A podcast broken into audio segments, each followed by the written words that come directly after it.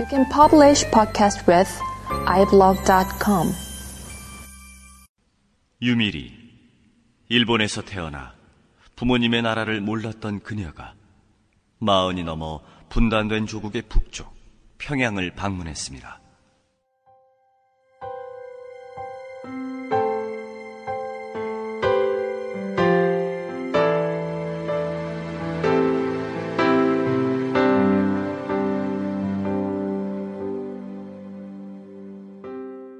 조선에서 돌아오니 마음을 조국에 남겨두고 몸만 일본에 돌아온 듯한 어색함에서 한동안 벗어날 수가 없었다. 마음이 조국의 뿌리를 내리고 있다. 1996년 프라우스로 이지미 교카 문학상 1997년 가족 시네마로 아쿠다가와상 수상에 빛나는 천재 제일교포 작가 유미리의 평양 방문기 평양의 여름 휴가 교보 알라딘 인터파크에서 구입하세요. 도서출판 615 자, 오늘 좀 본격적 얘기를 해봐야 될 것 같아요. 30분 동안 도입이야. 워낙 좀 연말연시, 사연이 많은 연말연시를 보내다 보니까 그랬는데, 그래도, 그래도 또 초청인도 있었어요. 지금 30분 동안, 30분 동안 무려 꽃감을 다섯 개나 먹고 있었어, 옆에서. 씨앗, 씨좀 봐, 씨 뱉어놓은 것 좀 봐봐. 저분 굉장히 스마트하신 분이라고 들었는데 아, 그죠? 그래도 근데 스마트하시게 이렇게 잘 깔- 올려놓으셨네요. 깔끔하게 먹었네요. 씨들이 아주 뭐. 소개 한번 해주세요. 아, 예, 안녕하세요. 동부해문 대표 문경원입니다. 아니, 이- 팬이 되게 많으시더라고요. 음, 좀 은근히 많아요. 네. 음. 왜냐면 동북아시아 정세와 관련해서는 제일 글 많이 쓰거든요. 갑이거든요, 어, 갑.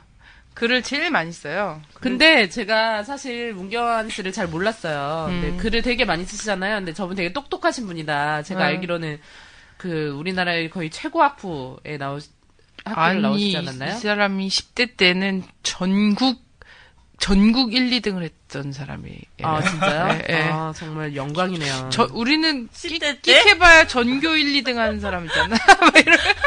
지금은 지금 뭐 1, 2등 하시나요? 아, 지금은 글쎄 뭐- 모르겠습니다. 루저죠, 루저. 대한민국에서 루저죠, 루저. 대한민국은 지가 아무리 똑똑해도 소용없어요. 아버지를 쿠데타 정도 한 대통령 아버지를 받고 만나야 돼요? 어, 금고에서 한 어, 아파트 300채 가격 정도는 던져줄 수 있는 물려줄 수 있는 그런 아버지를 만나면 본인이 IQ 두 자리라도 최고의 자리까지 올라갈 수 있거든요. 근데 여기는 혼자 너무 똑똑해. 진짜 너무 똑똑해. 아파트는 한 채도 없는데. 아니 그 얘기를 하려는 게 아니라 그래서 문경환 씨가 팬이 되게 많은 거예요. 그래서 반민특위를 하는데 아 자기 문경환 씨 너무 팬이라는 거였어. 전 그때 문경환 씨를 몰랐어요. 그래서 아 진짜 너무 똑똑하시고 너무 들, 방송하신다면서요. 아. 그래서 막 그런 이야기를 하셨는데 그런 분들을 몇 번을 만났어요. 반민특위 하면서 문경환 씨 팬이다. 근데 주로 이제 UFO나 이런 데 되게 관심 많으시고 음모론 이런 거 좋아하시는 분들 아, 문경환 씨 굉장히 팬이더라고요. 근데 문경환 씨는 어, 그렇게 음모론 이런 거에는 별로 저기 되지 않더라고요 보니까. 음. 그래도 그래도 발딛고 있는 사람이라서 과거 카이스트 출신이에요. 어. 근데 대학보다 감옥을 열심히 다녔다는 거. 그것이 그것에 이 사람이 루저의 지름길을. 아니 어떻게 과학고 카이스트를 나가지고 감옥을 그렇게 다닐 수가 있어요? 왜냐면 뭐 아, 실, 실제로 고등학교 다닌 기간보다 교도소에 있던 기간이 더 길긴 하네요. 그렇지 과, 과거는 짧다며. 어, 왜, 왜 가신 거예요? 아, 저는 이제 대학교 다닐 때는 학생 운동 하다가 국가보안법에 잡혀. 카이스트도 학생 운동 하나요? 아, 그럼요. 아. 지금 뭐, 지금도 아주 가장 전국에서 잘 나가고 있습니다. 뭔 소리야? 아, 뭐, 금시초문이네요. 어, 그리고 이제, 그, 대전 지역에서 잘 나간다는 거 인정해 주겠습니다. 뭐 전국적으로도 잘 나가고 있습니다. 이제 그 학생 운동 할 때 그때는 이제 뭐 한총련 뭐 대의원만 해도 다 잡혀가던 그, 런 시절이어가지고 뭐 한총련 대의원 이니까 뭐 국가원법 위반이다, 뭐 이적 단체 가입이다, 뭐 이런 식으로 해서 잡혀갔었고요. 아, 그러시구나. 어, 정말 진짜 얼굴 스마트하게 생기셨는데. 아, 그리고 되게, 보통 이 생각했던 이미지랑 너무 다르세요. 되게 단아하게 생기셨다고 해야 할까요? 아, 음. 보통 생각하는 이미지는 뭐? 좀 과격하게 생기셨을 줄 알았어요. 아, 그래? 네. 술 먹으면 과격해지더라고. 아주 곤란해지더라고. 근데 여기는 뭐 무슨 일로 오신 거죠, 근데? 라디오 반민특위? 아니, 내가 모셨는데, 이, 그, 딱, 단체 제목을, 에, 이름을 봐도 동북아의 문이잖아요. 네. 예, 자기가 문경환이라고, 문이라고 썼나? 아, 제가 그 동북아의 문을 내고 나서 문재인 후보가 뭐 아. 세- 무슨 세상을 문, 여는 문? 뭐 그런 아. 기치를 만들었더라고요. 그래서 아, 아, 제 아류였어, 그러면. 네, 그렇죠. 제 아류인 거죠. 좋다. 근데 어, 어쨌든 이 동북아시아 관련해서는 제일 부지런히 써대고 돈은 안 대고 어디 뭐 방송에서 오라는 데도 잘 없긴 하지만 네. 어 가장 진짜 정확한 판단과 이런 것들을 해요. 음, 그러니까 저 거의 보면은 그렇더라고요. 팟캐스트를 처음에 이제 나는 꼼수다를 보통 많이 듣잖아요. 음, 그 다음부터 이제 좀 사람들이 이것저것 찾아 듣기 시작해요. 음. 막 찾아 듣다가 막 잡지도 보고 막 공부를 하다가 정점에 음. 동북아의 문이 있는 거죠. 어, 네. 그렇죠. 보통 제- 보면 그렇더라고요. 별로 재미를 추구하지 않는 시점이 어, 예. 됐을 때 나름 재밌습니다, 근데. 그건 본인 생각이시고요. 그래서 저는 정초부터 이제 왜 동북아의 문의 문 대표를 보- 모셨냐면 도대체 2013년 우리는 그 역사 속 어느 지점에 와, 서 있는가 이거를 좀 봐야 될 것 같아서 네. 어, 모신 거예요. 모르고 오신 것 같은데요. 아니 뭐 잘 알고 있습니다. 아, 내가 엄청 전화를 막 얘기를 했더니 어, 아, 그렇게 대단한 방송에 제가 나가도 될까요? 막 이러더라고요. 아유, 영광이죠. 아, 그런 자세 참 좋고요. 최선을 다해주세요. 네. 그러면 저 2013년 얘기하기에 앞서서요. 2013년과 상당히 비슷했던 역사적 지점이 있지 않, 않습니까? 네, 그렇죠. 저는 그- 역사 방송이니까 그런 게 중요하거든요. 예. 예전 이제 많은 사람들이 지금 이제 세계 경제 현황을 놓고 그 대공황이 과거에 몇 차례 있지 않았습니까? 그 중에서 이제 29년에 있었던 1929년에 있었던 대공황에 지금 근접한 시기다. 뭐 이렇게 이제 보시는 분들도 있고 그다음에 정치 군사적인 이제 이 역학 관계를 놓고 보면 이 30 년대 말에 이제 2차 세계 대전이 벌어지는 단계에 지금 진입하는 거 아니냐 이렇게 보시는 분들이 있더라고요. 근데 그그 30년대에 있었던 세, 2차 세계 대전도 결국은 그 29년에 시작됐던 대공황에서 비롯된 것이기 때문에 결국 하나의 이제 맥락이다. 저 이렇게 보여지고 실제로 지금 뭐 경제도 그렇고 정치 아 진짜요? 저 몰랐어요. 무슨 막 뭐 누구 약혼자 죽어가지고 그런 거 아니었어? 그, 뭐, 막 이런 얘기를.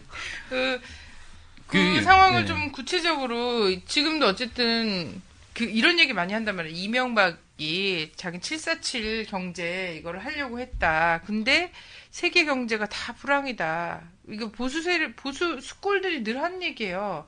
이게 이명박이 무능해서거나 아니면 박근혜라고 어쩔 수 있는 게 아니다. 앞으로 상황은. 그래서 경제는 세계가 다 어려운데 어떡하라는 거야. 막 이런, 이런 거거든요. 그렇죠. 그 정도로 좀 진짜 어려운 건 건가요? 지금 뭐, 이, 그 2007년이었나요? 2008년도에 그 2008 년. 미국의 예, 서브프라임 모기지 사태 이후에 사실 그게 거의 세계 공황의 시작 발단이었다 이렇게 볼 수 있거든요. 그 이후로 세계 경제가 계속 어, 추락하고 있고 거기에 대한 어떤 대안을 찾지 못하는 그런 상황까지 왔고 작년에 그 강만수 씨 있지 않습니까? 네. 이명박 만수형. 정부의 이제 경제 실세라고 할 수 있는 산업 지금 은행장 하고 있는데 작년 6월달에 그런 얘기했어요. 자본주의는 끝났다. 어, 자본주의의 그 최고 종점에 있는 사람이 이제 그런 얘기를 할 정도면 경제가 그만큼 어렵구나라는 거 알 수 있고 뭐 외국에 있는 세계 뭐 경제학자 뭐 석학들 이런 사람들은 자본주의 끝났다라는 얘기를 지금 몇 년 전부터 계속 하고 있습니다. 어디로 가야 되죠? 근데 대안이? 없어요. 예, 근데 대안이 없으니까 지금 이제 다들 막막한 거고 당장 그 올해 들어서만 봐도 미국의 그 재정 절벽이라고 있지 않습니까? 네. 그래서 그 미국 경 이제 정부 재정이 계속 악화되니까 이예그 예산을 늘 그러니까 수입을 그러니까 세금을 늘리고 정부 재정 지출을 줄여 줄이로 줄이도록 강제하는 그런 이제 규정이 있단 말이에요. 그걸 이 어떻게 벗어날 것이냐 이 합의 타협을 해야 되는데 민주당과 공화당 사이에 이제 그 타협이 안 돼가지고 재정 절벽까지 가는 거 아니냐 막 이런 얘기가 나오다가 극적으로 이제 연말에 타결이 됐죠. 근데 그 주된 거는 부자 증세였어요. 그래서 부자들의 세금을 더 걷어가지고 적자 폭을 줄이겠다. 근데 한 가지 더 남은 게 이제 재정 지출은 어떻게 그럼 이제 줄일 것이냐. 그 부분이 일단 두 달간 유예를 시켜놨거든요. 음. 그래서 공화당에서는 그 오바마 케어라고 해가지고 오바마 행정부에서 그 국민 건강보험 하려고 하는 거 그걸 없애야 된다. 그래야 이제 줄어든다라는 거고 음. 이제 민주당 입장에서는 그러면 이제 자기들 지지가 깎이는 거니까 아 복지는 절대 줄일 수 없다 뭐 이런 식으로 이제 버티고 있는 거죠. 그래서 두 달 동안 답을 찾자 이렇게 얘기했는데 두 달 동안 답을 못 찾으면 또 이제 극단적인 상황이 되는 거죠. 뭐 그런 이제 상황인데 사실 대부분의 전문가들은 지금 그냥 가까스로 위기를 넘긴 거지 사실은 미국 경제가 어떤 해법을 찾아가지고 어, 이 위기를 극복한 상황이 아니다 이렇게 얘기를 하고 있고요. 그 이제 미국 경제뿐만 아니라 어, 유럽 경제나 뭐 아시아 경제도 마찬가지고 전 세계가 사실 다 어려움에 처해 있지 않습니까? 음, 그럼 지금이 그 29년도에 있었던 그런 어떤 충격적인 대공황은 아니지만 사실상 거기에 필적하는 어, 그런 이제 사실 근본 자체가 흔들리는 거잖아요. 그렇죠. 예, 29년도에는 생활적으로 그런 게 막 느껴졌던 거, 인플레랑 막 이런 것들이 막 느껴지고 이랬던 거였는데 지금은 자본주의라는 여기서 해법 자체를 모색할 수 없는 상황이 돼버린 그렇죠. 거죠.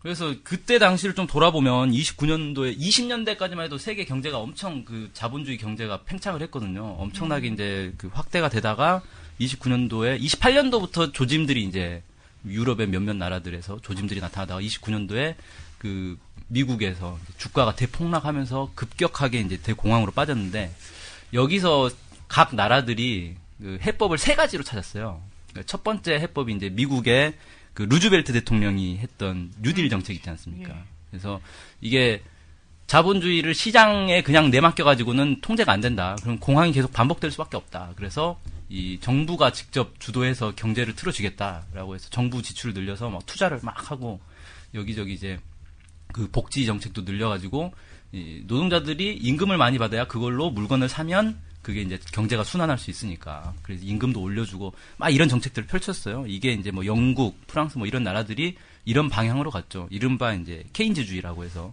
그런 방향으로 갔는데 어 이렇게 나가지 못하고 이제 다른 길을 찾은 나라들이 이제 독일, 이탈리아 뭐 이런 나라들이에요. 그러니까 독일 같은 경우는 1차 세계 대전 때 완전히 폭삭 망하지 않았습니까? 시민들 다 뺏기고 뭐 그 전후 배상 막 하고 이러면서 완전 폭락을 했는데 이런 이제 경제 공황에서 더 이상 견딜 수가 없는 상황이 된 거죠.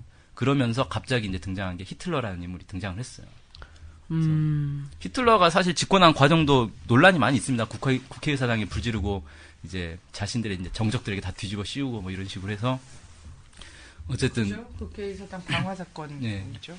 네. 집권을 했는데 이 사람이 한 거는 이제 군비를 계속 확장을 해가지고 전쟁으로 다시 이제 독일의 이 과거 영광을 되찾겠다. 뭐 이런 이제 기조였어요. 그래서 그 나치 파시즘이 갑자기 이제 대두되기 시작했죠. 그리고 이와 비슷했던 게 일본에서도 있었고요. 그래서 일본은 자본주의 후발주자다 보니까 어, 유럽이나 미국의 이제 이런 열강들 틈바구니에서 자신들의 식민지를 계속 확장을 해야 되겠고, 근데 경제 공황이 닥치면서 경제가 어려워지니까 어, 여기도 이제 히틀러를 따라간 거죠. 그래서 군비를 쭉 계속 확장하고 그러면서 나중에 중국으로 쳐들어가는 그런 이제 모습들을 보였죠.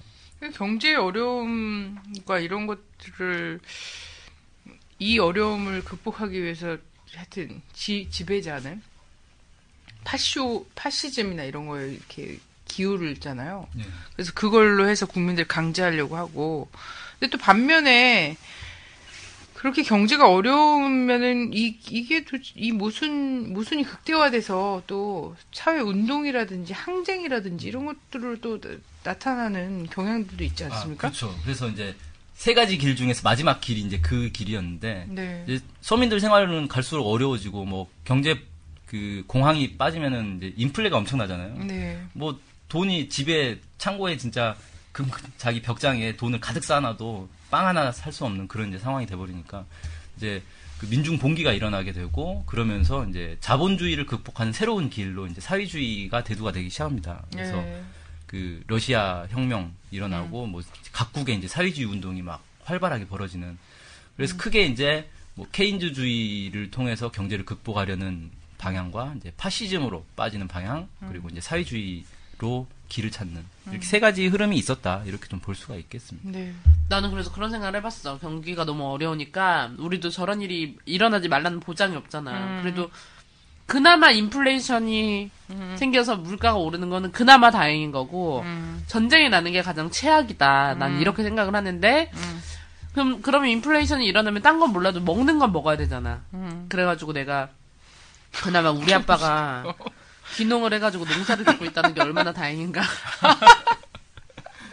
그 라면 몇 박스 쌓아놨다는 얘기 하려는 그런 줄 그런 알았는데. 생각을 했지. 감자라도 캐먹고 살아야 되니까.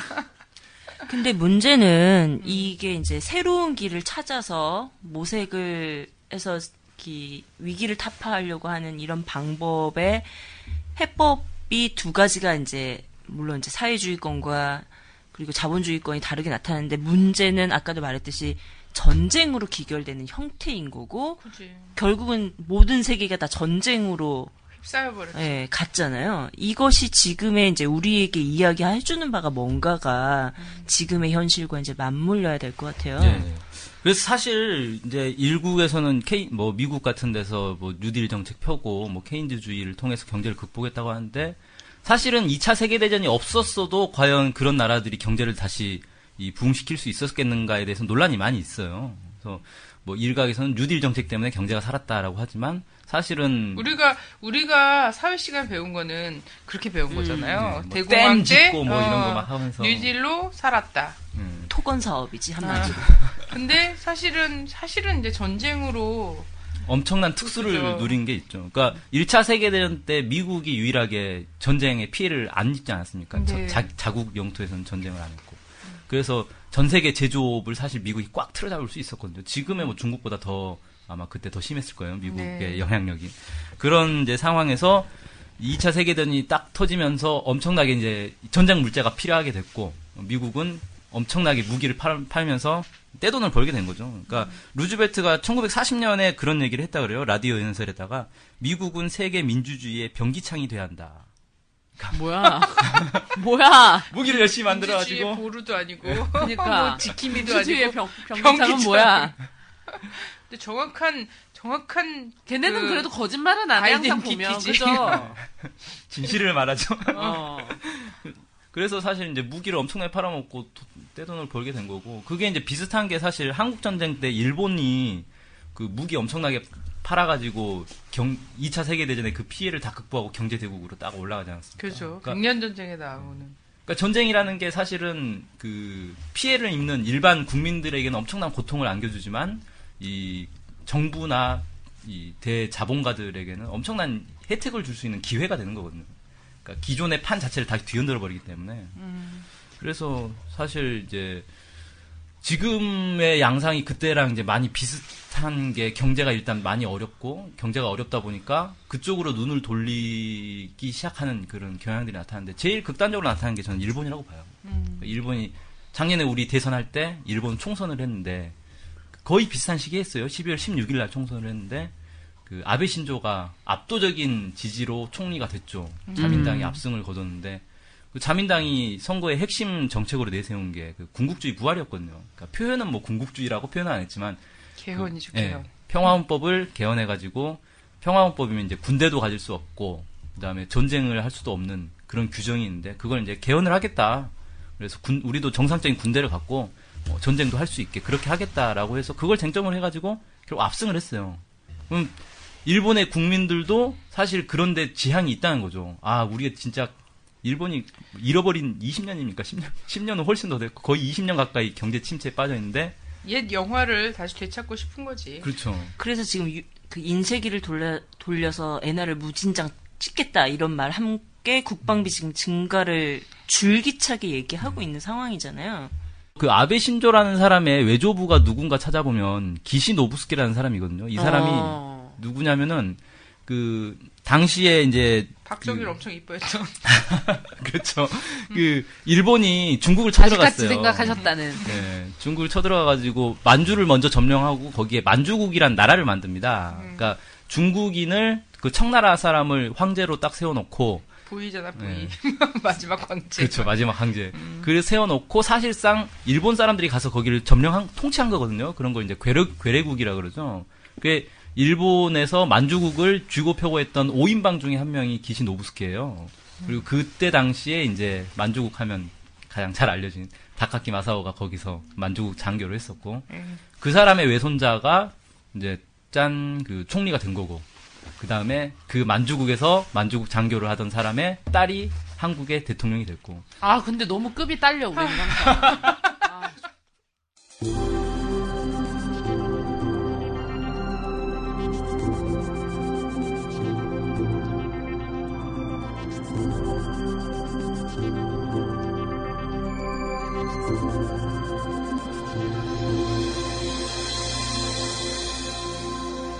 내 맘에 흐르는 시냇물 미움의 골짜기로 물살을 가르는 물고기 떼물 위로 차오르네. 눈물은 흐르네. 절망을 하짓고 싱그런 꿈들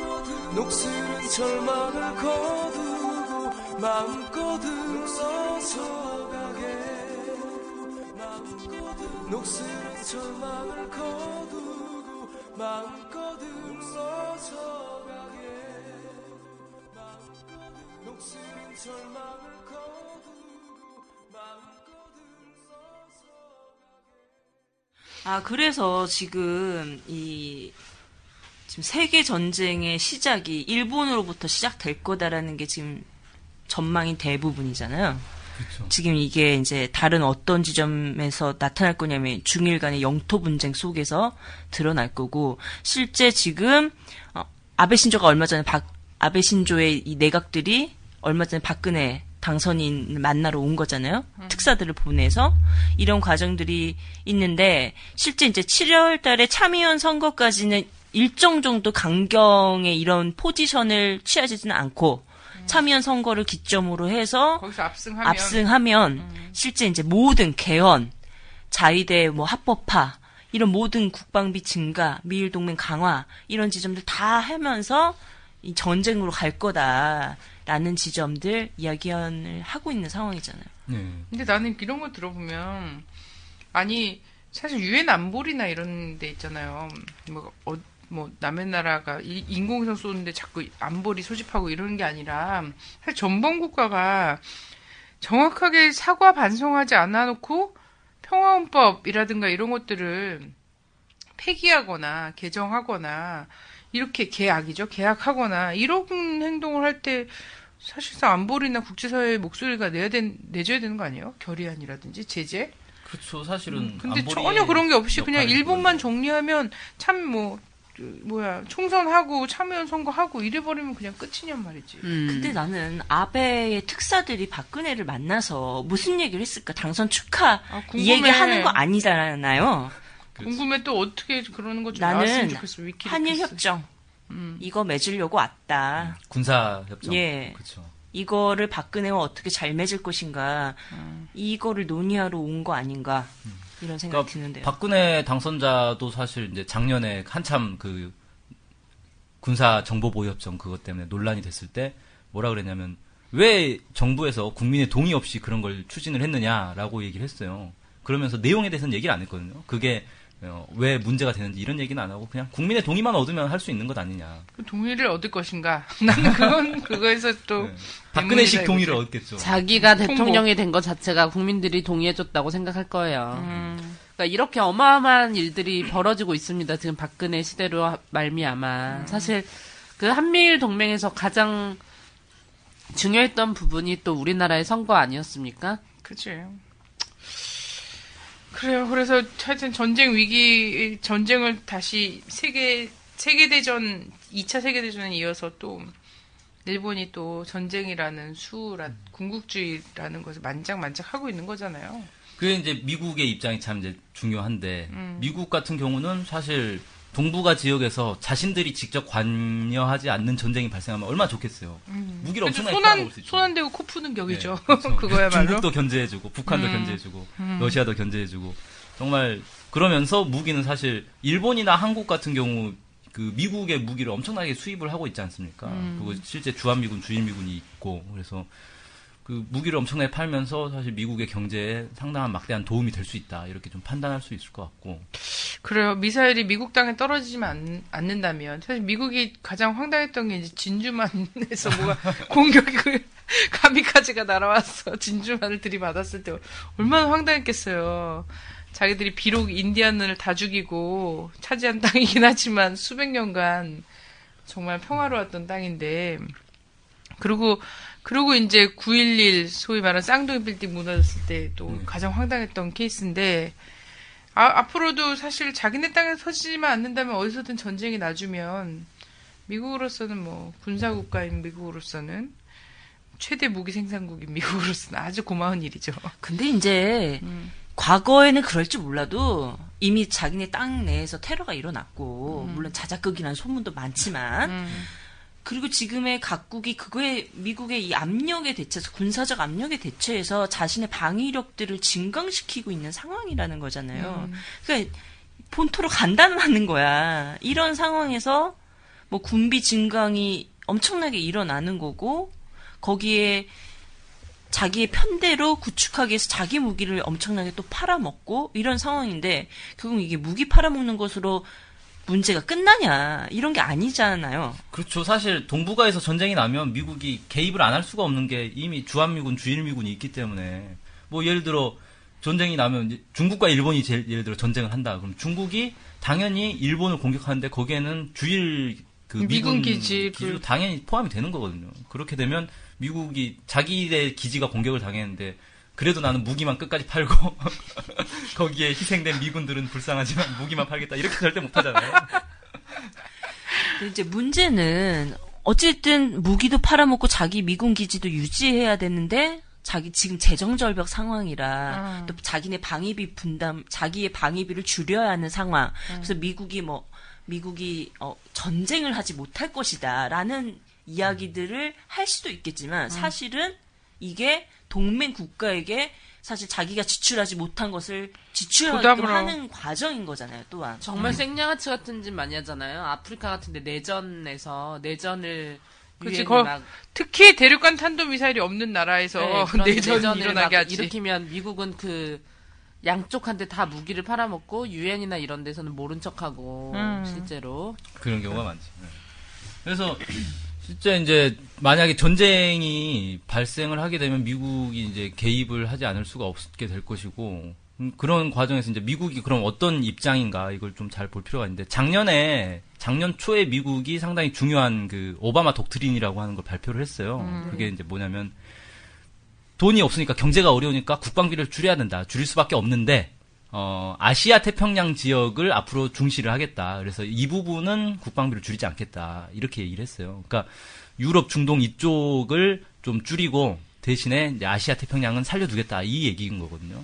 그러니까 실제로 오바마 행정부 들어서 중동 지역에 뭐 아프간 전쟁이나 이- 이라크 전쟁 이런 데서 이제 전쟁 끝내고 그냥 철수하고 이런 과정을 지금 밟고 있잖아요. 그 오바마 빈라덴 사살하고 끝났다. 뭐 이런 식으로 하고 여기서 철수한 무기들이 어디로 갈 것이냐. 뭐 봉토로 돌아가는 것도 있겠지만 사실 한국으로도 많이 들어오고 있어요, 지금. 작년 한 해 동안 그 뭐 브래들리 장갑차라든지 뭐 지뢰 방호 차량이라든지 이런 것들 많이 들어왔거든요.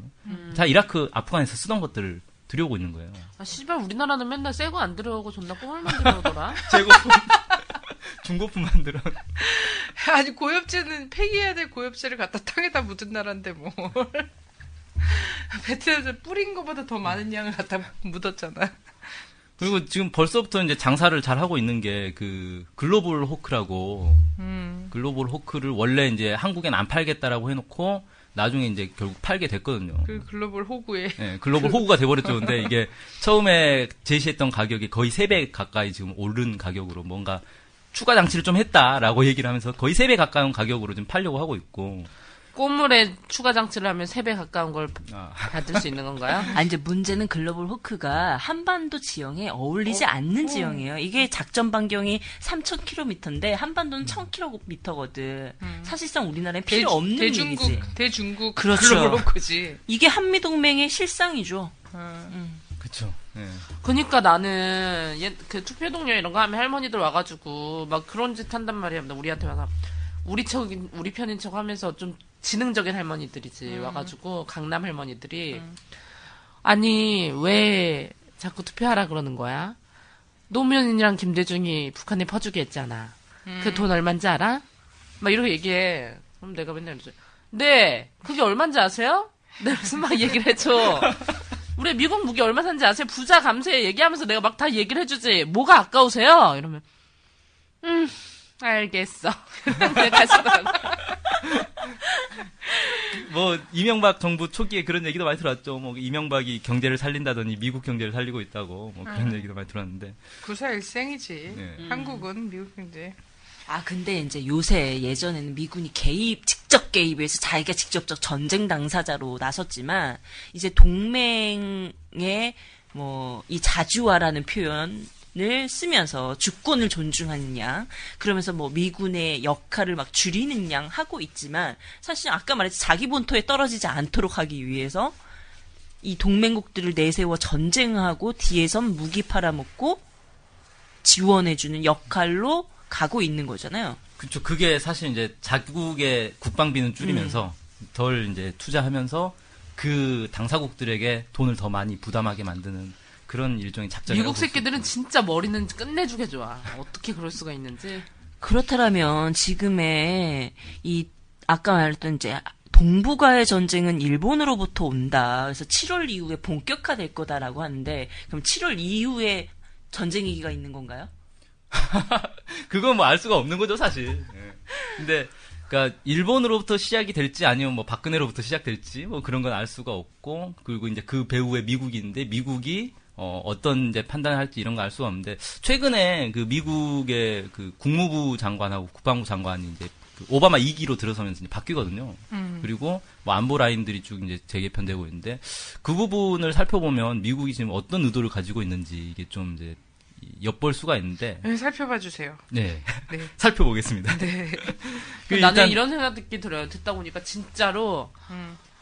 아 그냥 뭐 전쟁이 나는 그런 문제가 아니라 정말 전쟁이 안 나면은 우리나라뿐만이 아니라 그 일본이랑 미국은 얘는 답이 없는 나라구나. 어 그러니까 전쟁이 나면 어쨌든 최소한 전쟁 위기는 지속돼야지 얘네는 되는 애들인 그렇죠. 거지. 예. 하여튼 그래서 국방장관하고 국무부하고 다, CIA 다 됐나요? CIA 네. 국장이랑? 지금 지명을 그, 했죠 네, 일단. 지명만 됐고 이제 네. 그 청문회 거쳐서 인, 인준을 받아야 되는데 네. 국무부 장관 같은 경우는 그 힐러리 클린턴이 갑자기 뇌 경색으로 쓰러졌잖아요. 어. 근데 그 뇌에 무슨 혈전이 발견돼가지고 뭐 아무튼 쓰러졌다는데 클린턴이 너무 괴롭혔나 봐. 모니카. 그랬나? 모니카 건으로. 근데 뭐 그 뇌경색 쓰러지기 전에 전부터 이미 이제 바뀌는 걸로 얘기는 돼 있었어요. 네. 그래서 이제 바뀌게 된 게 그 존 케리라고 상원 외교위원회 음. 짐 위원장. 케리인 줄 알잖아요. 저 처음에 이름이 잘 기억이 안 나가지고 짐 캐리인지 존 케리인지. 코미디, 코미디 배우. 근데 존 케리라는 사람이 상당히 유명한 사람이에요. 예전에 그 민주당의 대선 후보로 이제 네. 경선 후보까지 나왔던 사람이고 외교 쪽으로 상당히 이제 그 유명한 사람인데 이 사람은 주로 이제 그 북미 관계에 있어서는 대북 직접 대화를 주장하던 사람입니다. 그래서 오바마 행정부 시절에도 뭐 전략적 인내니 뭐니 하면서 미국이 계속 이제 북한을 방치하고 이 대화를 안 하려고 하는 거에 대해서 아 그러면 안 된다. 빨리 대화를 해서 이 북핵 문제를 풀어야 된다. 이런 이제 주장을 하는 사람이에요. 그래서 음. 많은 사람들이 어존 캐리를 임명한 걸로 봐서는 이 미국 대화하려나? 오바, 예, 오바마 2기가 이제 대화로 나오는구나. 음. 북한과 대화를 하려고 하는구나. 뭐 이렇게 이제 보고 있고 특히 이번에 지금 누굽니까? 그 리처드슨 전 멕시코 주지사하고 그다음에 구글 회장. 예, 슈미트 구글 회장이 방북을 한 상태예요. 지금 방송 나갈 때쯤이면 돌아왔을지도 모르겠는데 내일, 내일 온다, 아, 목요일 날 온다고 하더라고요. 그죠? 예. 그런 걸 보면서 아 이제 미국이 사실상 특사 아닙니까? 그 정도 규모의 인물이 이제 북한에 들어갔으면 특사나 다름없는데 어 미국이 드디어 이제 대화를 이기에서는 대화가 본격적으로 진행되겠구나 이런 이제 이 기대를 많이 이제 하고 있습니다. 그런데 한쪽 한편으로 보면 그렇게 이제 뭔가 대화를 할 것처럼 그런 이제 분위기가 조성되고 있는 것과 함께 또 한편으로는 또 반대되는 현상들도 나타나고 있거든요. 그러니까 그 국방부 장관 같은 경우 이번에 새로 공화당 출신이더라고요. 예 임명된 사람이 이제 공화당 출신의 척 헤이글. 예, 그 사람인데 그 사람은 또 이제 해석하기에 따라서 전쟁을 반대하던 사람이다. 이라크 전 같은 경우 이제 반대하던 사람이다. 뭐 이렇게 좀 알려져 있어요. 그래서 아 근데 국방부 장관이 전쟁을 반대하는 사람을 국방부 장관 세우면 전쟁을 안 하려고 하는 신호냐? 뭐 이렇게 좀 볼 수 있는 거 아닙니까? 네. 음, 그런데 재정 그 절벽을 타개하기 위해서 국방비 삭감에 앞장서도록 만들기 위한 오바마의 꼼수다 이런 얘기들이 많이 나오고 있죠. 음. 근데 어쨌든 이 사람은 기본은 그러니까, 그러니까 미국이 지금 사실 저- 예전에 이제 그 경제 공황 상태랑 세계 대전 직전 상황이라면 과감하게 전쟁을 할 수 있는데 지금 미국은 전쟁을 해도 돈벌이가 될지에 대한 자신 자신이 없는 것 같아요. 근데 이 사람은 사실 그 로비스트 군사 쪽 측면에서 로비스트로 많이 알려진 사람이라고 하더라고요. 예, 그렇죠. 그래서 그렇게 좀 접근하려고 하는 것들이 있는 게 아닌가 뭐 이런 생각 들고요. 그러니까 미국이 사실 이라크전, 아프간전 하면서 돈을 너무 많이 썼어요. 근데 음. 돈은 많이 썼는데 거기에 실질적인 어떤 이득이 남지가 않았거든요. 음. 물론 이제 미국이 큰 틀에서 보면 이 유로화를 약- 약화시키고 달러화를 계속 세계 기축통화로 유지하기 위해서 그런 전쟁을 수행했기 때문에 큰 틀에서 보자면 뭐 미국에게 이익이 됐, 됐다라고 뭐 분석할 수도 있겠지만 당장은 뭐 어마어마한 전비를 썼는데 거기서 뭐 석유가 막 엄청 나와가지고 그걸 팔아서 달러를 엄청 벌어들이거나 이런 상황까지 안 가고 있는 거거든요. 그래서 아, 미국이 이라크전, 아프간전 이런 것들을 계속했다가는 뭐 안 그래도 경제도 어려운데 파산할 수밖에 없는 상황이다. 뭐 이런 이제 고민이 있는데 작년에 이제 특이했던 게 그 리비아 전쟁이 있었어요. 리비아 전쟁을 하면서 미국이 상당한 그 효과를 봤습니다. 뭐냐면 미국이 직접 개입을 안 했어요. 그리고 나토에게 자- 지휘권도 넘겨줘 버렸고 그러면서도 사실상 무기는 다 대줬죠. 미국이 무기를 대주고 반군들에게 무기를 지원해서 어 리비아 정권을 뒤집어 엎었지 않았습니까? 여기 그 카다피 살해 사살하고 그러면서 미국이 이제 새로운 전쟁에 눈을 뜨기 시작한 거예요. 뭐 그런 전- 유형의 전쟁 사실 과거에도 많이 해왔지만 이라크 아프간 전보다는 리비아 전처럼 반군들을 지원하는 방식으로 무기만 대주면 훨씬 적은 돈으로 적은 피해를 입으면서 효과를 크게 볼 수 있다. 반미국과 전복하는데 또 반감도 원래 이라크 전쟁이나 이런 데서는 미군이 계속 죽어나가고 정신질환 그렇죠. 시달리고 이러다 보니까 국민들 안에서 반전 감정을 자극했잖아요. 근데 리비아 같은 경우에는 미국이 사실 손 안 대고 코푼격이기 때문에 그렇죠. 반미 감정도 안 생기게 하고. 이게 없어. 그럼 너무 우리도 만약에 음. 반군이 돼서 전쟁하면 미국이 우리한테 무기 대주겠네? 어, 어디다 방문할까? 반미 국가에 반대하는 게릴라를 해야 무기를 대주는 거죠. 어. 아, 아, 그렇구나. 그렇죠. 아무 국가에서나 게릴라들한테 무기 안. 박근혜에게 무기를 많이 더 많이 대줄 가능성이 높지. 저것들 아이고, 안 되겠네, 안 되겠어. 아유. 예. 그래서 사실 이제 그 헤이글이라는 사람도 이게 군사적 개입과 함께 이 외교적 실리를 추구하는 사람이라고 이렇게 알려져 있어요. 그래서 음. 그냥 고강도 전쟁만 막 무식하게 해가지고 그런 식으로 하는 것보다는 뭔가 이런 그 저강도 전쟁을 그쵸, 기본으로 예. 하는 거죠. 그리고 이제 또 하나 그 주목해 볼 만한 게 헤이글과 함께 CIA 국장도 이번에 이제 새로 바뀌었단 말이에요. 근데 네. 이 CIA 국장으로 존 브레넌. 예, 이 사람도 사실 이제 그런 쪽으로 이렇게 전문가다 이렇게 알려지고 있습니다. 그래서 음. 그 아프간 이라크 전쟁 때도 뭐 고문 뭐 이런 걸로 아주 악명을 떨친 사람인데 아니 그러면 이 사람은 부시 사람인 거잖아요. 그쵸. 부시 때 사람인 음, 거죠. 그때부터 이제 어. 활동을 해왔던 뭐 그쪽 부- 그 백악관에서 뭐 대테러 분야 뭐 이런 쪽으로만 이제 계속 활동해온 그런 이제 사람인데 네. 이 사람도 이제 성향이 비슷한 사람이다. 그래서 작년에 그 리비아전 끝나고 나서 아, 리, 아 리비아전 작년에 끝났나요? 작년이었죠. 네, 작년에 끝나고 나서 그, 그 한반도에서 좀 독특한 사건이 하나 있었는데 그 돈가모 사건이라고 음. 있었잖아요. 근데 사실 이게 리비아 전쟁과 어떤 그 유사성이 좀 보였단 말이에요. 음. 그러니까 미국이 이 돈을 대줘 가지고 이 탈북자들을 무장을 시켜 가지고 북한에 들여보내서 음, 공상을 까부수게 하는 네. 모임이었죠. 이 테러를 하는 음. 그런 식으로 해서 뭔가 이 반군을 지원을 해서 그 자기들끼리 싸우도록 만드는 그런 이제 어떤 공작 활동을 했다라는 이제 난 그 말이 너무 웃겨, 돈가모. 돈가스도 아니고. 이름 참 잘 지었죠 동감으라고.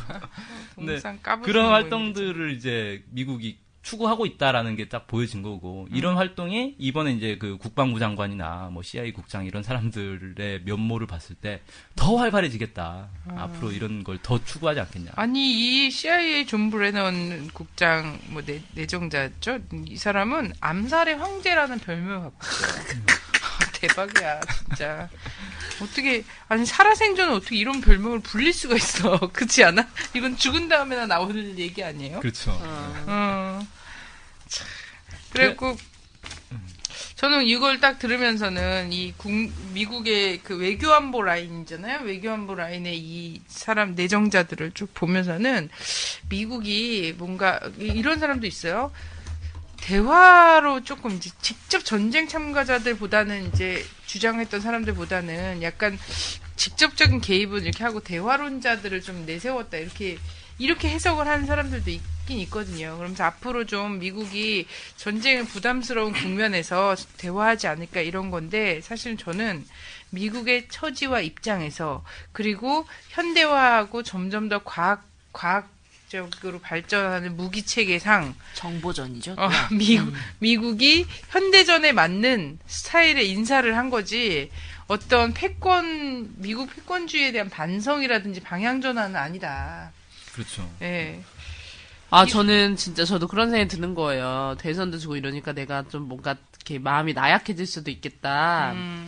그러니까 아까 암살 얘기하는데 아 진짜 누가 나 암살하는 거 아닌가. 내가 음. 워낙 또 중요한 인- 민주주의 인사다 보니까 최근에.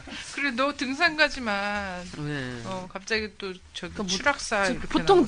지 요즘에 진보의 아이콘을 뽑자면 분을 또 안 끼고 말을 할 수가 없을 정도기 때문에 음. 사실 마음을 굳건히 하려고 제가 문신을 새겨야겠다. 그래서 민주주의자 분이라고. 근데 문신 너무 아플 것 같아서 해나를 했어요. 해나를. 그러니까 해나가 뭐야 나는 해나 염 머리 염색하는 염색하는 건데? 이렇게 문신하는 것처럼 하는 거 있어요. 아. 팔에다 해서 민주주의자 분이라고 했는데 이런 씨부를 너무 싸구려 해서 했나 봐요. 그래서 여기 보면 뭐 떼국물 끼, 떼국물 낀 것처럼 여기 보이세요? 거기 지워졌네. 네, 거의 다 지워지고 막 이제 민주 뭐 이렇게 미- 이상하게만 남아 있는데 음. 아, 저 괜히 했어요. 창피해 죽겠어요. 얼마 가지도 못했네. 네? 그래서 떼, 이걸 떼수건으로 빡빡 밀어서 없애려고요. 아. 나 해나 했음하고 딱 보냈는데 글씨 채도 그렇고 무슨 볼펜 갖고 싸구려- 낙서 싸구려 티가 어, 좀- 낙서해놓은 것 같은 거를 갖다 사진을 찍어갖고 보냈는데 민주주의자 분 이러고서 팔뚝 사진을 보냈더라고. 네, 외교안보 국 방 뭐 이런 라인이 미국에서 변화가 있고 한국에서도 인수위의 외교안보 국방 라인이 있는데 이게 한반도에 미치는 영향은 뭐가 될까요? 아, 그래서 사실은 이제 아까 쭉 전 뭐 2차 세계 대전과 유사한 상황이다. 뭐 이렇게 좀 얘기를 쭉 했었는데 그러니까 결국 미국이 추구하는 건 여전히 이 미국의 국력 뭐 세계 지위 이런 것들이 세계 초인류 대국으로서의 지위를 계속 유지하고자 하는 게 기본 목적 아니겠습니까? 뭐, 아, 우리도 이제 경제 힘드니까 그냥 2류, 3류 국가가 되자. 뭐, 이렇게 철제 자발, 자발적으로 그렇게 생각 안 하거든요. 그러자면 이제 가장 중요한 게이 미국에게 반기를 드는 이 반미 국가들 그리고 미국의 경쟁 상대 이 경쟁 국가들을 이제 죽여놔야 되는 그런 상황인 거고 그 대표적인 이제 대가 바로 이제 한반도 동북아 지역이다.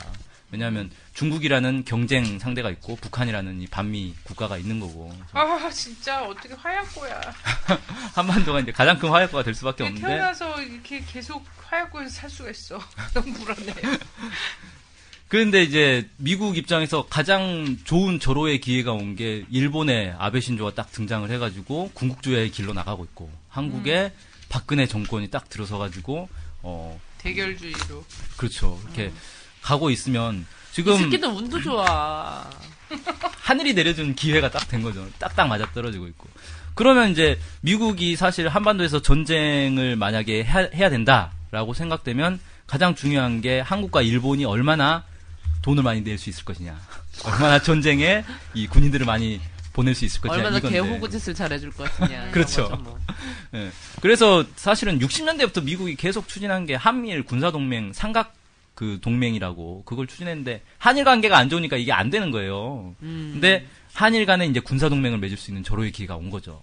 그러면 이 삼각 한미일 삼각 동맹이 완성되고 그러면 미국은 이제 지휘부 역할만 하고 실제 이제 총알바지는 일본과 미국 그 한국이 딱 앞서서 하면 정말 좋은 이제 구상이 딱 구도가 된단 말이에요. 그래서 이런 좋은 구사, 아. 구도가 있는데 미국이 그걸 이제 포기하고 대화 협력으로 그냥 나갈 어, 것인가? 절대 그럴 일은 없죠. 그래서 내가 보니까 인수위의 외교 통일 안보의 전체 총괄 간사가 국방이야. 김장수라는 거죠. 음. 여기에 이 박근혜가 누누이 강조한 NLL과 이 한미 연합사 해체 이후 미니 연합사 창설과 국방 그 예산에 따른 이 무기 최신 무기도 그리고 이 김장수가 첫 한 마리 800km에 해당하는 중거리 미사일을 미사일. 예. 한반도에 배치하겠다라고 했거든요. 중거리 위험한 미사일 거지. 조기 도입을 예. 얘기를 하고 일- 있죠. 일본하고는 전쟁할 생각은 없는 것 같아요. 제 생각에는 박근혜 씨는 800km가 뭔지도 모르고 다 몰라요. 지금 모르는데 자기 도와준 사람들이 하자고 하니까 하고 이- 계시는 거예요. 근데 저 이 잘못된 저는 얼마 전에 또 위안부 할머니 한 분 돌아가셨잖아요. 아, 근데 그것도 보는데 막 가슴 찢어지더라고요. 우리 또 회원 중에 거기서 자원봉사하는 예쁜 학생이 있는데, 진짜 그 유품을 딱 올렸는데, 보자기 하나. 음. 평생 보자기 하나 딱 유품 남겼더라고요. 근데 그런 분들에 대한 동정심, 그런 분들에 대한 정말 안쓰러움이 있어야지. 어떻게 그 안쓰럽고 동정심이 박근혜한테 갑니까? 예. 그 아무튼 그런 이제 상황에서 저는 이제 한 가지 변수가 될 수 있는 그러니까 미국이 쉽게 전쟁을 할 수 없는 그런 이제 변수라고 하면 이제 이 북한의 군사력과 그다음에 이제 이 중국 러시아의 영향력 이런 것들이 좀 있을 거라 보거든요. 실제로 지금 그 북한이 인- 작년에 인공위성 쏘고 나서 미국에서 안보리 제재를 하겠다라고 하는데 지금 뭐 3주가 지났는데 아직 아무것도 결론이 안 나고 있어요. 제가 보기에는 10일 이후에 유엔 안보리 지금 이번 주부터 논의 시작하겠다 다시 이렇게 아, 나오고 예. 있는 상황이고. 근데 문제는 키 리졸브 훈련이 3월 달에 그렇죠. 예. 이 박근혜 씨 취임식과 더불어서 진행이 된다는 거잖아요. 네, 2월 말. 아무리 지금 리처드슨을 보내서 대화의 분위기 조성이나 뭐 이런 건 있지만 제재에 따른 경색 국면에 있을 수밖에 없고 키 리졸브 훈련이 있고 어, 한반도 전쟁이가 먼저 터지는 거 아닌가요? 그렇죠. 사실 이제 일본에 그- 의해서 나오는 게 아니라 한반도에서 먼저 터질 것 같아요. 뭐 어디서 먼저 터질지 진짜 서로 경쟁하는 근데 문제는 어, 어디서 왜 웃으면서 얘기해? 나 무서운데.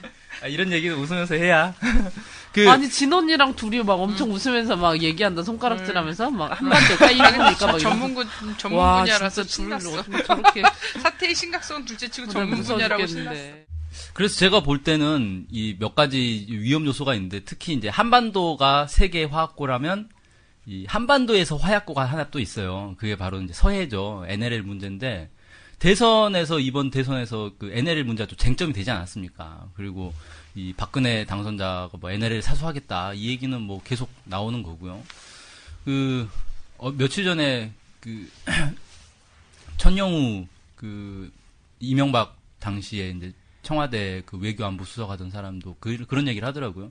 박근혜의 이 대북 관계에 관련해서 박근혜의 정치 철학은 우리와 다르지 않다. 뭐 이런 얘기를 하던데 알고 있었는데 그래서 걱정이라는 거지. 다 아는 얘기를.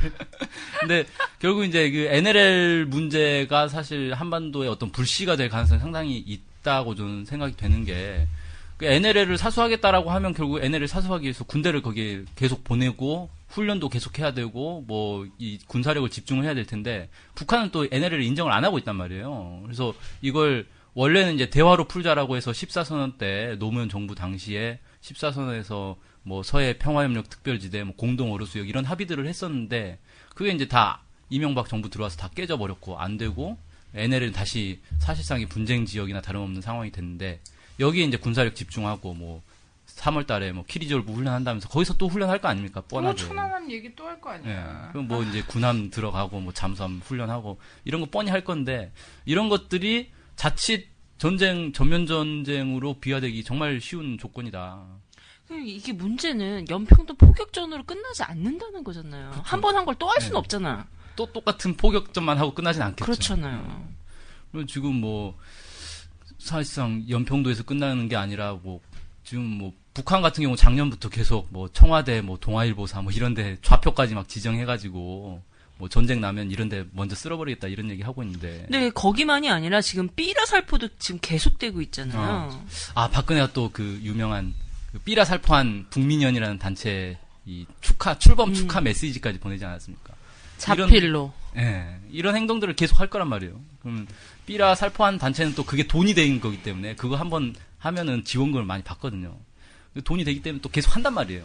어, 정부 분, 분위기도 좋고 계속 살포하고. 아, 북에서는 또 이게 심리전이다 그러면서 또 이제 거기에 대해서 막 군사적 위협을 하고. 이런 이제 상태가 계속되면 사실 언제든지 전쟁이 터질 수 있고 음, 전쟁의 시기가 뭐 사실 뭐 멀리 가지 않고 박근혜 정부의 대북 정책이야 사실 너무 뻔히 보이는 거기 때문에 어, 북한 입장에서도 그래 한번 대화해보고 한 몇 년간 대화를 시도하다가 안 되면 뭐 그때 가서 다시 대결로 바꾸고 뭐 이런 식으로 시간이 많이 가지는 않을 것이다. 저는 뭐 이렇게 봅니다. 상당히 박근혜 정부는 집권 초반부터 상당히 위험한 어, 행보들을 할 가능성이 있지 않겠는가. 아유, 큰일이네, 큰일이야. 그럼 어떻게 전쟁 전쟁을 해야 되나? 뭘 어떻게 해야 되나요? 지금 그냥 전쟁을 맞이해야 되는 건가요? 전쟁을 막아야죠. 방공호에 들어가야 되나요? 뭐 어떻게 해야 되나요? 진짜. 어떻게든 전쟁을 막아야 되는데 아니 그 일각에서 이런 얘기도 있어요. 전쟁 안 난다. 뭐 그런 얘기를 하시는 분들이 있거든요. 안 나면 고마운 거죠. 네, 안 나온 고한 건데 그 근거가 이제 보통 한 두 가지 정도 근거를 드는 게 하나는 미국이 경제가 너무 어려워가지고 전쟁 못 한다 이런 이제 말씀. 미국이 경제가 어려울 때마다 전쟁했는데 그렇죠. 역사적 사례를 놓고 보면 2차 네, 이번엔 세계대전도 너- 어려워도 너무 어려운 상황이라고 보는 건가? 아니 2차 세계대전 때 대공황에 빠졌어도 세계 각국이 다들 전쟁을 그렇게 한 건데 그러니까 음. 전쟁이 경제가 어려우면 어떻게든 경제를 극복하려고 하겠지만 그게 더 이상 해법이 안 보이면 사실 극단적인 방법이 가장 이 손쉬운 해법 아닙니까? 판 경제판 자체를 다 뒤흔들려면 결국 거대한 전쟁이 있어야 되는 거니까. 그래서 사실 경제가 어려워서 전쟁이 안 날 거다라고 보는 건 너무 좀 낙관적으로 보는 것 같고 네. 또 하나 이제 얘기는 한반도에 미국이 그 남쪽에 투자한 돈이 얼만데 전쟁하겠냐 그거 다 휴지 조각 되는데 그런 이제 그 투자한 돈보다 많이 남면 해요. 참, 그, 그, 어. 예, 근데 그 그런 그 주장 논리는 사실 이제 함정이 있는 게. 그, 그 미국의 예를 들어 투자자들이 한국 기업에 뭐 삼성이나 현대 이런 데다 투자를 한단 말이에요. 근데 이게 개인이 그냥 그 돈을 내는 게 아니라 요즘은 다 펀드로 하잖아요. 음. 펀드들이 한국 기업에만 투자하는 게 아니라 사실은 미국 기업에도 투자를 한 상태예요. 예를 들어 뭐 삼성에 도- 투자를 했다. 그러면 애플사에도 투자를 한단 말이에요. 그래서 음. 아이폰이 잘 팔려도 돈을 벌고 이뭐 갤럭시가 잘 팔려도 돈을 벌고 음. 전쟁이 나가지고 삼성이 망했다. 그러면 애플 주식이 엄청나게 뛸 거기 때문에 음. 손해 볼 게 없다는 거예요. 그들 입장에서는 투자자들 입장에서는 더 투자는 그렇게 해야 되는 거야? 그 분산 투자가 중요하죠. 음. 그래서 투자할 돈이나 있어요? 아니, 없어. 그냥 한 방법만 알아보는 거지, 뭐. 그래서 사실 그런 이유 때문에 전쟁이 안 날 거라고 낙관하기에는 너무 지금의 정세가 험악하다. 예, 지금 2차 세계 대전 뭐 누가 전쟁 그렇게 거대한 세계 대전이 날 거라고 뭐 예상을 한 사람도 있었겠지만 대부분 그냥 설마 그렇게 큰 1차 세계대전 끝난 지가 언젠데 또 그런 대규모의 전쟁을 하겠느냐 이렇게 안일하게 놓고 보다가는 전쟁 나는 거거든요. 그래, 미친놈들은 별짓을 다 해. 미친놈들이 왜 그러는 거예요? 정상적인 사람이 생각할 수 없는 행동을 하기 때문에 미친놈들이거든. 전쟁하는 건 진짜 그런 거 같아. 그렇죠. 그래서 전쟁을 막아야 되는데 우리가 사실 지금 할 수 있는 게 우리가 총을 들고 전쟁을 막기 위해서 뭐 국방력을 키우자 이런 얘기 할 수는 없는 거잖아요. 우리가 할 수 있는 건 전쟁의 어떤 불씨가 될 만한 것들을 없애야 된다. 그 중에 이제 지금 가장 중요한 건 우리가 당장 할 수 있는 건 박근혜 정부가 이런 좀 위험천만한 이 반복 정책이라든지. 그렇죠. 애기 등 점, 뭐, 그, 애기봉 점, 점등탑? 이런 거에 자꾸 불 밝히고 이런 짓이라든가. 내년에 하겠죠. 음. 올해는 끝났고. 네. 어. 그것도 연장한다고 난리치다가 이제 주민들 음. 반발 속에서 한 건데. 그래서 그런 어떤 이 전쟁을 일으킬 만한 전쟁으로 이렇게 번질 수 있을 만한 그런 것들을 막는 게 가장 중요하겠다. 그래서 박근혜 대북 정책에 대해서 우리가 적극적으로 어, 관여를 해서 대화를 해서 풀자. 지금 그 여론조사 같은 거 해보면 며칠 전에도 어디서 그 올해가 또 한국 전쟁 끝난 지가 60년 되는 해거든요. 그래서 뭐 기념해서 여론조사를 했다는데 여전히 많은 국민들이 대화를 통해서 이 전쟁 상태를 끝내야 된다 이런 이 의견을 냈더라고요. 여론조사 결과 보니까. 결국 반전 평화 의 기운을 높여야 된다 이런 얘기를 하고 싶으신 거죠? 그렇죠, 그렇죠. 예. 국민 여론이 그래야 쉽게 행동을 못 하는 거죠. 진짜 정부도. 안타깝다. 대화를 통해서 이, 이거를 끝내야, 전쟁 상태 끝내야 된다라고 생각하는 그 많은 국민들이 왜 투표를. 저는 박근혜 정부가 잘했으면 좋겠어요. 정말 잘했으면 좋겠는데 뭘 잘하려냐면 저는 분단을 끝내야 된다고 생각해요. 한반도 전쟁이 계속적으로 지속되고 있는 이유는 분단이 원인이거든요. 저는 그렇다면 남북 관계 개선해야 되는 문제고 실질적으로 그 개선의 지름길은 6.15 14 선언이다. 정말 한반도의 진정한 평화는 동맹을 통한 평화가 아니라 분단 고착화를 통한 평화가 아니라 이걸 다 깨버리는 평화, 통일이 답이다 이런 생각을 해요. 그래서 반전 평화와 통일은 따로 갈 수가 없다. 박근혜의 대북 정책도 이렇게 만들어져야 된다. 전 국민들이 이것을 여론을 높여서 박근혜 정부가 이것을 받아안고 갈 수 있도록 해야 된다. 이런 생각이 좀 들어요. 네, 지금 뭐 조중동 보니까 박근혜 이제 당선자한테 계속 요구하는 게 공약을 다 지키려고 하지 말아라. 그런 얘기를 요즘 많이 하고 있거든요. 그래서 복지 그거 다 공약했다고 다 하려고 하지 마라. 그런 얘기 하는데 그런 쓸데없는 소리 하지 말고 바- 대북 정책에 잘못된 거를 하려고 하지 말아라. 이런 얘기를 지금 우리는 해야 된다. 이렇게 좀 생각이 듭니다.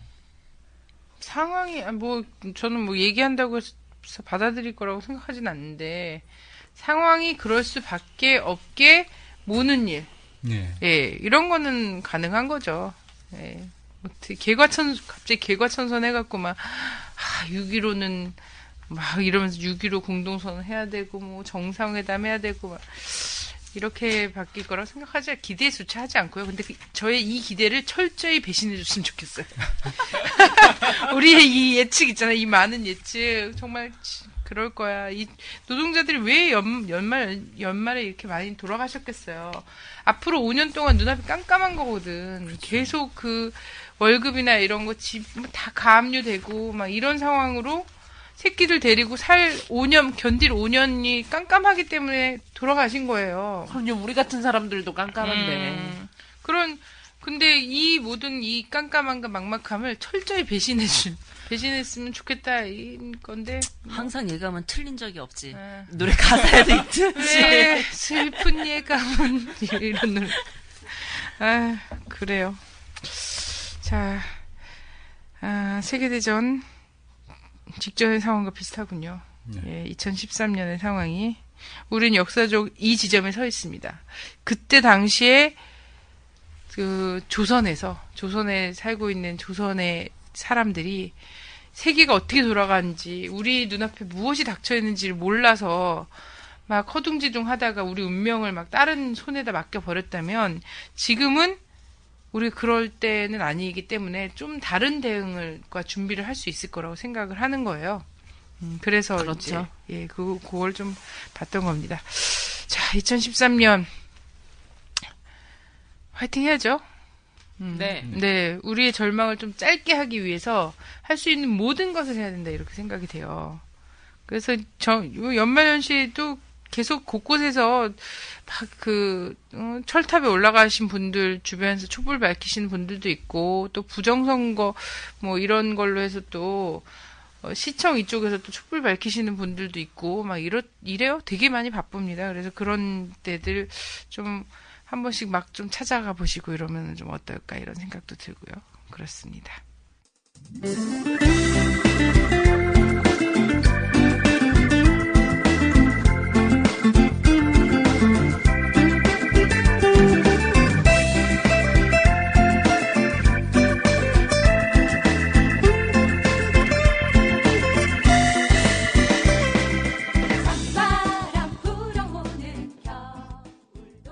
아, 네, 오랜만에 이렇게 또 몸이 컨디션이 안 좋아가지고, 어, 녹음을 하는데 조금 힘들긴 했는데 그래도 오니까 좋네요. 예, 더 많이 들어주시고, 라디오 반민특 이제 앞으로 일주일에 한 번씩 찾아뵐 거니까요. 예, 많이 홍보해주시고, 이럴 때일수록 우리가 정신을 좀 바짝 차리고, 정신줄 잡고 또 살아가야 되지 않겠습니까? 화이팅!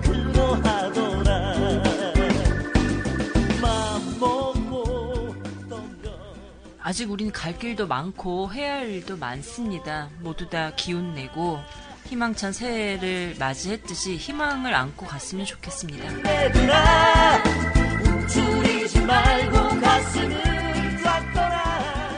예, 희망을 버리지 맙시다. 그 희망은 대통령이 만들어주는 게 아니라 우리 국민들이 스스로 희망을 만들어야 되는, 되는 게 아닌가 이렇게 생각을 해봅니다. 네, 저희 라반텍 앞으로 매주 수요일 날 빨간 장미 대신에 여러분 곁으로 갑니다. 수요일엔 라디오 반민특기를. 진선분 장미 새, 새송이 어때? 괜찮지? 어, 딱 어울립니다. 고맙습니다. 아, 웃고 싶은데. 투더코어